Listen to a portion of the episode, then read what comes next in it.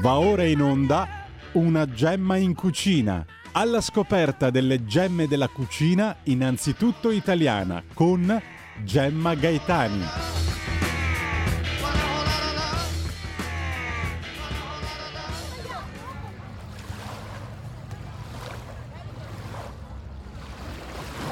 Buongiorno, oggi una puntata molto particolare, una gemma in cucina si trova in trasferta eh, nella città di Sapri, una cittadina incastonata nel golfo di Policastro, mare, montagna. Sapri è famosa per molti motivi, eh, ma quello che sicuramente è più conosciuto da tutti quanti è la spigolatrice di Sapri, eh, una eh, statua che a sua volta materializza eh, una eh, poesia di Luigi mercantini. Eh, abbiamo detto tante volte che eh, la rubrica Food Art serve a ricordarci che food non è soltanto l'hashtag eh, di cui a volte si abusa un pochino eh, sui social network eh, trasformandolo diciamo in uno strumento di vanità per dire sono andato a mangiare di qua e sono andato a mangiare di là. Food vuol dire cibo e il cibo è anche oggetto di tante opere d'arte come quella che andiamo a vedere adesso dopo la sigla sigla del Food Art. Food Art. La spigolatrice di Sapri è innanzitutto una poesia di Luigi Mercantini che racconta la spedizione di Carlo Pisacane a Sapri nel 1857. La poesia si trova sul lungomare a Sapri, nelle cartoline che sono in vendita dai tappacai e nelle antologie di poesia italiana, essendo un esempio di poesia patriottica e risorgimentale. La poesia racconta della spigolatrice che mentre sta raccogliendo le spighe di grano nel, nei campi assiste allo sbarco di Pisacane e segue appunto i eh, 300 rivoluzionari che però non ce la fanno, vengono eh, uccisi dalle truppe borboniche, quindi è una poesia anche in memoria. Diciamo, e l'anno scorso quando è stata posta questa nuova statua proprio vicino al lungomare ci sono state tante polemiche, è stata indicata come una statua sessista, è stato detto che eh, era stato realizzato un perizoma sotto le sue vesti questi la statua bellissima dell'artista Emanuele Stifano. In realtà non c'è nessun perizoma perché sarebbe anche un falso storico. Eh, e poi soprattutto eh, la statua si trova di spalle rispetto al mare e lei, la spigolatrice si gira a guardare perché sente diciamo il vento della rivoluzione oltre che il vento del mare ed è questo vento che le sposta le vesti in avanti attaccandogliele alla parte posteriore del corpo, tutta quanta, non soltanto i glutei. Il sindaco di Sapri, Antonio Gentile, disse durante le polemiche la nuova statua della spigolatrice di Sapri è stata realizzata con maestria e impeccabile interpretazione dall'artista cilentano Emanuele Stifano. C'è anche un'altra statua della spigolatrice che si trova sullo scoglio detto dello Scialandro e raffigura sempre una ragazza che guarda verso il mare. Poco lontano da questa statua della spigolatrice di Sapri c'è Enzo Crivella Rivella, maestro gelatiere col quale abbiamo parlato della difficoltà di trovare lavoratori nel settore dell'alimentazione. Vittorio Sgarbi, Luciano Pignataro, queste sono tutte le persone che appartengono all'ambito del food, ma non soltanto, eh, che sono venute qui da Enzo Crivella e hanno lasciato un, un segno del loro affetto, della loro stima. Yeah. Eccoci davanti al chiosco, Crivella gelati dal 1950, sulle grandi lavagne che sono eh, il listino prezzi esposto al pubblico sono indicati anche tutti i produttori degli ingredienti che usa il maestro gelatiere Enzo Crivella e se poi invece ci eh, mettiamo a guardare i gusti di gelato troviamo i gusti classici eh, dal caffè, la nocciola e così via a quelli sperimentali come il raw chocolate, il cioccolato crudo e quelli locali, eh, fichi e noci, pistacchio di Stigliano perché non c'è soltanto il pistacchio di eh, Bronte, eh, la mandorla di Noto, l'albicocca del Vesuvio e così via, tutto campano, anzi cilentano e italiano. Allora, siamo qui con Enzo Crivella, maestro d'arte e mestiere, ha ricevuto il la riconoscimento importantissimo di MAM, maestro d'arte e mestiere nel eh, 2018, eh, un premio che riguarda l'eccellenza artigiana italiana, eh, è stato definito il più grande gelataio e animatore del gusto che il Cilento abbia mai avuto ed è una definizione decisamente calzante.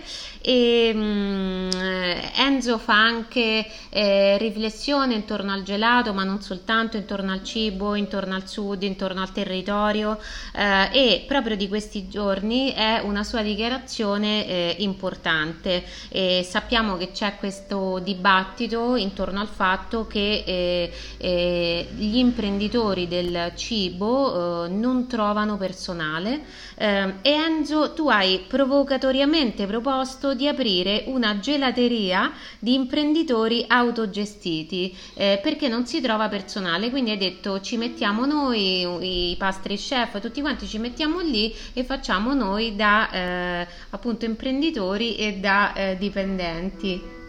Ce ne parli? Sì, naturalmente si capisce benissimo che è una provocazione era giusto per aprire questa discussione che ormai c'è dappertutto sui social, sui giornali, perché effettivamente abbiamo delle grandissime difficoltà di mandare avanti le nostre piccole attività che poi tra l'altro già subiscono una pressione fiscale notevole e, quindi ricorrere ai ripari in una situazione del genere, allora ho fatto questa provocazione, diventiamo ci togliamo, azzeriamo un po' queste nostre partite IVA e facciamo una, una una gelateria unica in questo caso qui dove noi diventiamo imprenditori e lavoratori. Eh, a me colpisce questo fatto, si parla sempre dell'imprenditore identificandolo come il eh, milionario adesso, miliardario quando c'era la lira, eh, si, parla, si, parla, in questi termini di Briatore, Berlusconi, adesso si parlava dell'imprenditore di Luxottica,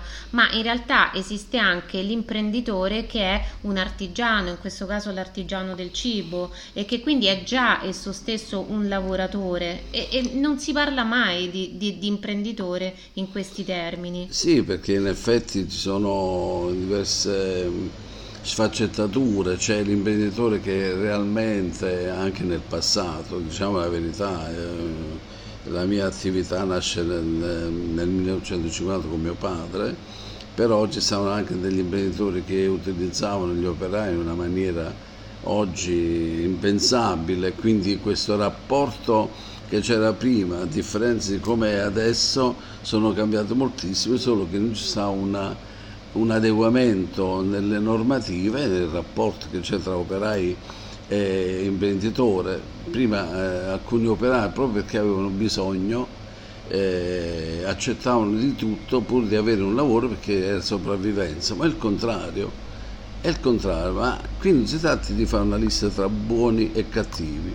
C'è da dire che c'è il buon senso sia da una parte che dall'altra e bisogna verificare se realmente e concretamente i ragazzi adesso vogliono avvicinarsi al mondo del lavoro che è quello della, in questo caso dell'artigianalità penalizzata moltissimo oppure quella che loro seguono altre strade tipo influencer. Tu hai tipo... l'impressione, tu che, li, che, fai loro i colloqui, eccetera, tu hai questa impressione che eh, i ragazzi siano diciamo demotivati, non vogliano più fare questi lavori che sono tra virgolette di fatica ma anche di grande soddisfazione, di crescita, il cosiddetto imparare un mestiere. Io, io, dico a loro guardate se fate questo lavoro come è successo per me può succedere anche a voi, diventate imprenditori e quindi eh, avete una vita facile senza chiedere niente a nessuno e quindi la strada che voi dovete percorrere è quella di imparare e poi diventare imprenditore. Non è, non è l'aspirazione di queste ragazze perché prima succedeva che loro facevano, cominciavano a fare un lavoro e quello dovevano fare per tutta la vita e quindi creava un blocco mentale per cui io una volta, tra l'altro, ho avuto pure una, una pizzeria e, e, mancavano i ragazzi, allora mi, li ho sostituiti e ho fatto il suo lavoro. E poi la sera andando a casa mi sono chiesto, bene, io anche prendendo 2000 euro al mese non l'avrei fatto il suo lavoro, perché effettivamente che cos'era? Se non hai un progetto in futuro, in prospettiva, tu non lo fai perché non basta solo il lavoro, non sono le esigenze di prima, la sopravvivenza, è che loro vogliono arrivare a, una, a un preciso progetto che potrebbe essere, che dovrebbe essere quello di diventare un domani imprenditore e la via è breve, facilissima. Però non viene mai, ecco, tu ricordi questo, no? che c'è l'apprendistato, quindi io imparo un mestiere, all'inizio sono tuo dipendente, tu mi insegni come si fa, eccetera, però piano piano, dopo un po' di esperienza, io mi metto in proprio. A questi giovani non viene neanche detta questa cosa, li si tiene un po' buoni col reddito di cittadinanza oppure li si esalta col sogno di diventare influencer, eh, trapper, cioè tutti questi lavori, tra virgolette, che poi non sono lavori, che non richiedono nessuno sforzo e nessuna crescita o comunque degli sforzi molto diversi. No, tra l'altro è molto ricorrente, leggo sui giornali ultimamente, la solita frase banale, perché noi viviamo di queste cose progettate da chi vuole arrivare a un progetto eh, strano, perché comunque ci, ci fanno vedere come quelle persone che sfruttano gli altri. Oggi dubito quale persona, quale ragazzo con la cultura che si è emancipata rispetto al primo, quale ragazzo accetterebbe di essere sottomessa dai, dai, dagli imprenditori? Non credo proprio che sia anzi li vedo abbastanza ribelli perché se lo possono anche permettere, perché loro volendo possono anche non farlo, non devono sottostare perché non hanno quel bisogno impellente della sopravvivenza allora è normale, però ecco perché non ci credi. Intanto si è creata questa diatriba tra imprenditori e, e, e, e lavoratori. Che non un è, conflitto, non è, un po' il ritorno conflitto, del conflitto ma, ma degli cosa, anni 70. Ma una cosa voluta non so da chi, perché ti assicuro che noi eh, con i ragazzi abbiamo dei rapporti, io soprattutto, rapporti bellissimi, piacevoli eh, per cui non riesco a capire come si può arrivare eh, a certe cose. Il resto dell'intervista da Enzo Crivella sabato prossimo. La biblioteca di cucina. La biblioteca di cucina oggi diventa una emeroteca. La rivista di cucina è importante tanto quanto il libro. È un po' come un libro che esce ogni mese o ogni settimana. Oggi consigliamo sale e pepe. Bene, io adesso vi lascio alla terza parte dell'intervista allo chef Arcangelo Dandini, con il quale continuiamo a parlare di cucina romana, tradizione, supplì eh, e così via e vi do appuntamento alla prossima settimana eh, con l'ultima puntata di Una gemma in cucina. Grazie per l'ascolto, per il seguito, ciao, alla prossima! Allora, adesso noi siamo siamo edonisti, siamo ricchi, siamo, siamo l'Occidente quello, quello, diciamo grasso, no? Ma in realtà una volta non era così, una volta eh, del, del, del maiaccio si metteva tutto, io ho visto mettere pure grasso e magro di prosciutto, si cucinava con grasso e magro di prosciutto. Sì, perché tu prima hai detto una cosa di, di tua madre, del, eh, scusami, di tua nonna sul, sugli ingredienti, cioè eh, questo fatto di saper cucinare anche eh, saper cucinare significa anche usare degli ingredienti giusti per sostituire quelli che non si hanno. Cucinare equilibrio. Perché può capitare che uno non ce l'abbia proprio, oppure che in passato appunto si usassero, eh, per esempio tu qui ci aggiungi il limone. Sì, per dare l'acidità. Che va a compensare magari la... La croccantezza del guanciale. Eh, vedi? L'acidità, tu... perché l'acidità ti fa salivare. Cioè quando, quando, ma non ci devi pensare, è una questione secondo me indotta internamente. No? Io faccio l'esempio quando, quando, parlo di questo, della cucina in parallelo alla, alla, pasticceria, penso sempre alla mille foglie. Se tu alla mille foglie gli levi il croccante, tu mangi una cosa eh, do, solo dolce, non hai quel dinamismo, quella, quella grinta, quella, quel, appunto quel, quel continuo no? salivare, riportarti sui punti diciamo de, della, della, lingua gli stessi, gli stessi sapori. No? e quello che fa l'acidità infatti in pasticceria croccante e acidità sono due cose fondamentali. fondamentali. nel salato puoi giocare ovviamente eh, con altri elementi con l'amaro, con l'acido o col, col, col, con la sapidità col croccante perché comunque degli elementi croccanti ce l'hai sempre non basta pensare alla pasta no?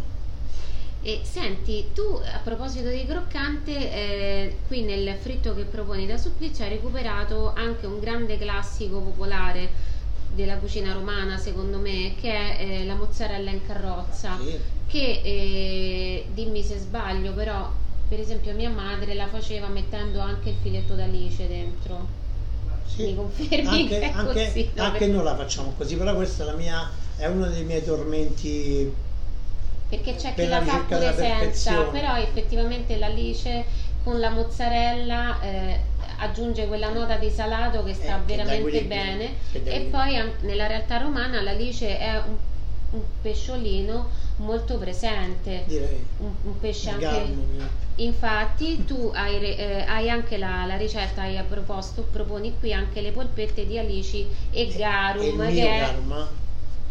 Allora, Cioè, l'evo- diciamolo che- l'evoluzione, l'evoluzione o quello che rimane del garum del che è un garum condimento che usavano già gli antichi romani.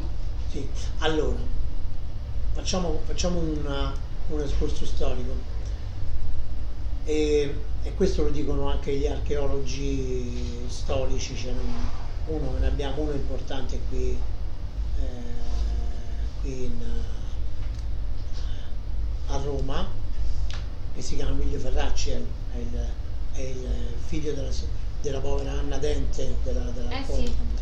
Lui è un, oltre che essere un gastronomo, è un archeologo e si occupa di questo, di queste, di queste eh, specifico. Allora, eh, quando, quando dobbiamo parlare di cibo e, e ci sta qualcuno che, di- che l'ha detto prima di noi, bisogna essere seri e, e andare alle fonti, perché sennò siamo bravi tutti, no? Io ho fatto, io ho fatto niente, io ho solo seguito una- un percorso giusto di informazione culturale per me e informativo per gli altri. no? E lui ha fatto un, un lavoro eh, su, su questo garum, eh, portando, diciamo, concludendo che quello che rimane del garum in questo momento è la cacciatora, cioè il condimento alla cacciatora che noi usiamo per, per condire il pollo, la barca quello che ci pare, è il, la- è- è il figlio prediletto del garum, dove ci sono degli elementi che sono molto simili a quello che era il garum romano, ovviamente ehm, chiamiamo sanificato al, l'aceto, l'acciuga, poi l'aglio, il rosmarino, io aggiungo il miele, Mm. questa nota mh, dolce, poi, poi io metto il miele, il miele di, di castagna, quindi una, Ah. nota, una nota dolce ma non dolcissima. E, e questo diciamo è il garum che dovrebbe essere eh, la cacciatora, la cacciatora con, con qualche altro elemento dentro, i semi di pinocchio, ci mettiamo la mentuccia, insomma lo combiniamo bene e io metto anche un po' di vino per dare una dolcezza maggiore, un'ampiezza maggiore. E, mh, ma il garum eh, in questo momento lo stanno facendo anche alcuni, alcuni diciamo, cuochi, però ovviamente non si può fare più come una volta dove si prendeva un pesce, si bucava con, tutti, con Si tutte le, volare, le interiora, con una sì, ah, si faceva al sole per tre mesi fuori schiacciando con un, con un- noi a Londra il nostro, il nostro marchio è, è Garum, sono le vasche del Garum, le tre vaschette eh, che, che che usavano i romani per, per fare il liquamen. Questo liquamen poi veniva tagliato e veniva eh, tagliato, purificato e poi veniva tagliato per esempio con l'acqua, quello era l'idrogarum che veniva, che era quello più in... lo, lo usavano al posto del sale Per fondamentalmente. insaporire, sì. Poi c'è il mel, quello che mi piace, piace, eh, piace a me. E io peraltro l'ho assaggiato il garum vero, però ovviamente con una, fatto in casa, con, una- con tutti gli accorgimenti eccetera. Poi c'era l'enogarum che era quello più costoso perché il vino costava tantissimo, si aggiungeva a questo condimento e loro lo mettevano su qualunque Piatto. che ci- proprio perché era una questione di lo aggiungevano alla fine peraltro è come la cacciatora no? si mette alla fine come la, come la, la, la- la salsa da cacciatora Mi viene in mente la salsa di soia per i cinesi, allora in Vietnam o in Thailandia c'è una cosa simile è una cosa che la pazzesca questa. dappertutto. sì ma loro. c'è proprio il fermentato ven- del ventre del pesce ai romani lo scoprono scoprono diciamo il garum quando occupano la parte diciamo della, di Babilonia quella zona lì insomma quella parte del Medio Oriente ovviamente i romani erano come i giapponesi, loro eh, miglioravano tutto, quindi riescono, nell'ultimo periodo addirittura usavano soltanto il, um, gli sgombri, Mm. perché avevano capito che quel tipo di pesce, prima mettevano tutto, poi hanno messo gli sgombri, gli sgombri danno quella salinità, quella sapidità che serviva proprio per dare, per dare i cepali, perdono, lo sgombro, il cepalo, per essere precisi. E anche più o meno tutti uguali, cioè c'era una, un equilibrio anche nella, nella, scelta di questi pesci. E, però poi nel corso dei secoli ovviamente le modifiche ci sono state. E poi si è persa proprio nel senso che non, non è un'abitudine questa del garum che è rimasta, ma è stata recuperata questa cultura e adesso sta diventando pure prassi, no? Tu lo fai, fai il tuo garum qualcun altro anche lo fa. Io da vent'anni lo faccio. Tu lo fai da vent'anni, è, è, una cosa rara però diciamo che ritorna, ritorna sì. in auge e tu lo usi, tu usi il tuo garum per le polpette alici e garum. Certo. Quindi... Perché riprendo il concetto degli alici che eh, insieme al guanciale e al pecorino credo che sia eh, un po' il vessillo della bandiera della, della, della, territorialità, quindi quello che è il ghetto, la cucina ebraica, la cucina più antica al mondo, ce l'abbiamo noi qua, da 180 anni prima di Cristo. Cioè, la cucina sì, romana non è la cucina è... solo quella della fine 800. Eh. Sì, sì, infatti questa... Ce n'è di roba da raccontare, ci stanno millenni di storia. Eh. Infatti ho visto che tu all'Arcangelo servi anche la, praticamente la, la, crostata ricotta e visciole. Cioè, sì, che no, lo ridò, quella l'ho contestualizzata togliendo la parte diciamo della, della, della, della frolla, diciamo così. Faccio solo ricotta, visciole e cioccolato hai fatto come fanno in Emilia Romagna che loro hanno questa crema di mascarpone che sarebbe solo la crema del tiramisù. I savoiardi non ci sono quindi si mangiano solo la parte migliore. Certo, buono. Sì infatti è una furbizia da golosi. Ascolta Arcangelo le ultime due domande proprio velocissime. E definisci con qualche aggettivo la cucina romana che come hai detto tu è ampia ed è molto di più di quello che viene raccontato. La parte ebraica per esempio è fondamentale. E qua- ci dai qualche aggettivo per rappresentare la cucina romana a chi romano non è? Eh, innovativa, futurista e di tradizione. Insieme. Che, tre, che secondo me sono tre termini che hanno nelle corde il, eh, l'avvenire, quindi il, il divenire, tutte e tre. È stata sempre così. Se noi pensiamo alla cucina romana, io anni fa, nel 2011, scrissi un libro che si chiama Memoria Mozzichi, dove tentai, non essendo io uno storico, sono un cuoco curioso peraltro, e, e abito al ghetto praticamente, quindi andai a fare un po' di, di giri lì intervistando le signore, abbiamo scoperto, scoperto delle cose, cioè la fettina panata, cioè tutto derivato da là, tutto l'interiore, tutto quello che noi mangiamo in questo momento a Roma, dal punto di vista dell'interiore, della, quindi dalla, dalla pagliata in poi è tutto frutto della, della, del lavoro de, degli ebrei romani, dal 1500 parliamo. Prima c'era la cucina di Apicio, come dire la cucina imperiale, no? dove le spezie le facevano da padrona, poi la seconda parte è questa appunto degli ebrei, la terza parte è quella secondo me ancora più importante, è quella mh, rinascimentale di questo cuoco, di questo fuoriclasse, lui si chiama Michelangelo, si chiama Bartolomeo Scappi, lui è stato cuoco di sei papi a Roma, era Faentino però ha vissuto a Roma quasi 40 anni e quindi lui ha ripreso tutto quello che c'era nella cucina della, de, dell'impero, dell'impero romano e l'ha riportata in una chiave ovviamente più moderna rispetto ai suoi tempi e a cui di cui questa, questa cucina si è, purtroppo si è perso gran parte, ma rimangono alcune tracce importanti. Io ne ho seguite diverse. Io di là all'Arcangelo faccio il raviolo di cipollata, per esempio, no? con la cipollata che era una delle cose che si faceva qui. E qui a Roma si mangiava il. Vabbè, se lo dico adesso sembra una sciocchezza, ma nel, nel Tevere si pescavano i, i, gli storioni qui si mangiava il caviale. No, ci credo che si E andavano a pescare sotto l'isola di Berino, c'erano, stavano lì sotto quando non c'erano gli argini. Pensate, beh, oggi sarebbe impossibile pescare nel, nel, nel Tevere. Ma non, sì. non erano i beluga quelli ovviamente del Don, ma Piccoli storioni, storioni di dimensione certo, normale. Certo, certo. E senti, quindi la cucina romana, per esempio mi veniva in mente prima, mentre parlavi della cucina imperiale, io ho l'impressione che un aspetto che proprio è stato perso di quella cucina lì è l'agrodolce. cioè il dolce e salato insieme, noi non ce Però se l'abbiamo. pensi a col rinascimento proprio No, il no, Rinascimento- fatto proprio come facevano loro in maniera mo- Sì, mo- no, una mano Rinasci- molto nel Rinascimento erano, hanno tentato con le spezie di dare, di dare opulenza gustativa dal punto di vista della dolcezza.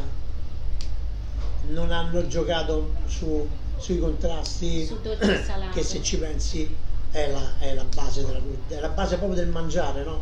Perché tu una lingua c'hai quattro percezioni, non ce n'hai una. sì. E tu con le spezie noi mettiamo lo zucchero Eh sì, eh, eh. zucchero che arrivava da- da- dalle Americhe in quel momento era, era- è- è il nostro moscovado, forse anche meno dolce, però ce lo mettevano perché era un segno distintivo di, di ricchezza. Di ricchezza, di Ecco, nobiltà. In quel momento c'è stato forse anche una c'è stato anche un, un qualcosa relativo a una differenziazione sociale, no? Cioè il primo momento in cui, in cui ci sta, ci sta il- il- la differenza tra un, un, un ceto e un altro attraverso il cibo, no? Il Sì. cioccolato. Sì, sono tutte cose che restano assolutamente finché sono, eh, finché sono un ingrediente eh, per ricchi, eh, che ce n'è poco, allora è un ingrediente per ricchi. A un certo punto oggi con la globalizzazione invece al contrario, il ricco mangia meno zuccheri, Certo. beve meno e meglio no, del povero che invece... Invece eh, tende- prima tendenzialmente si, si- si- si è riportato ad avere, ad avere opulenza, ad avere eh, appunto ad ricchezza. ostentare che tu Anche- ricco potevi mangiare meglio e di più del povero che invece doveva arrangiarsi. Senti, Avete ascoltato una gemma in cucina